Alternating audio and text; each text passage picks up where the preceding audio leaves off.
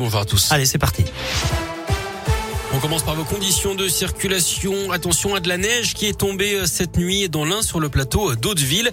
Environ 5 cm. Pas de perturbation de circulation dans le secteur où de toute façon les équipements spéciaux euh, sont désormais obligatoires.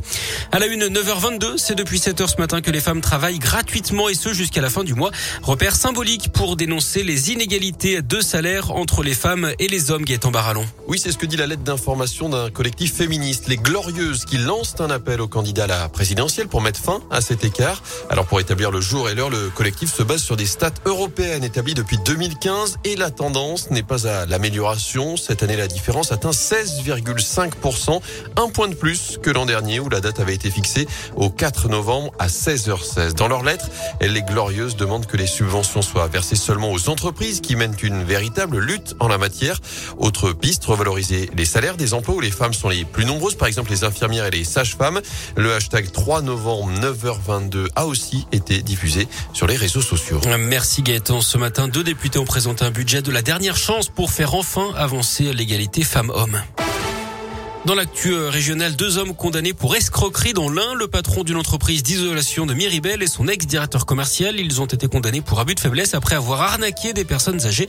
Ils leur facturaient à prix d'or des travaux d'isolation bâclés.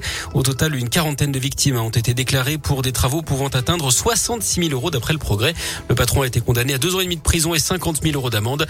Deux ans de prison et 30 000 euros d'amende pour l'ancien responsable commercial. La déception pour les proches de Madame Diawara, ce jeune malien accueilli pendant deux ans par un couple en Haute-Loire. Il a été condamné hier à deux mois de prison avec sursis, notamment pour faux et usage de faux. Il avait présenté un acte de naissance considéré comme faux, donc à la préfecture de Haute-Loire, dans le but d'obtenir sa régularisation. Madame Adiawara, qui ne s'est pas présentée devant les juges, il est introuvable hein, depuis plusieurs semaines et toujours sous le coup d'une obligation de quitter le territoire français depuis le mois d'avril.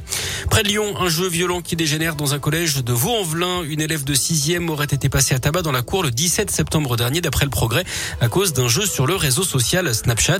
Sa mère a porté plainte pour violence et défaut de surveillance. Quasiment plus aucun espoir de retrouver les trois alpinistes français disparus au Népal la semaine dernière. Les recherches vont s'interrompre pour trois à quatre jours. Les trois hommes étaient âgés d'une vingtaine d'années.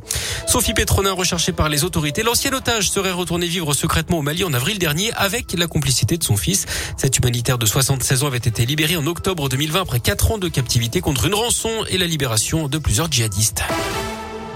Du sport du foot, euh, la Ligue des Champions, le PSG peut faire un grand pas vers la qualification huitième de finale ce soir à Leipzig. Ce sera sans Lionel Messi, gêné à une cuisse et un genou. Et puis en rugby, nouvelle séance d'entraînement ouvert au public à l'ASM ce matin. C'est en ce moment l'occasion, pendant les vacances, d'aller supporter les jaunes et bleus quelques jours avant leur affrontement face à Toulon. Ce sera dimanche à 21h05.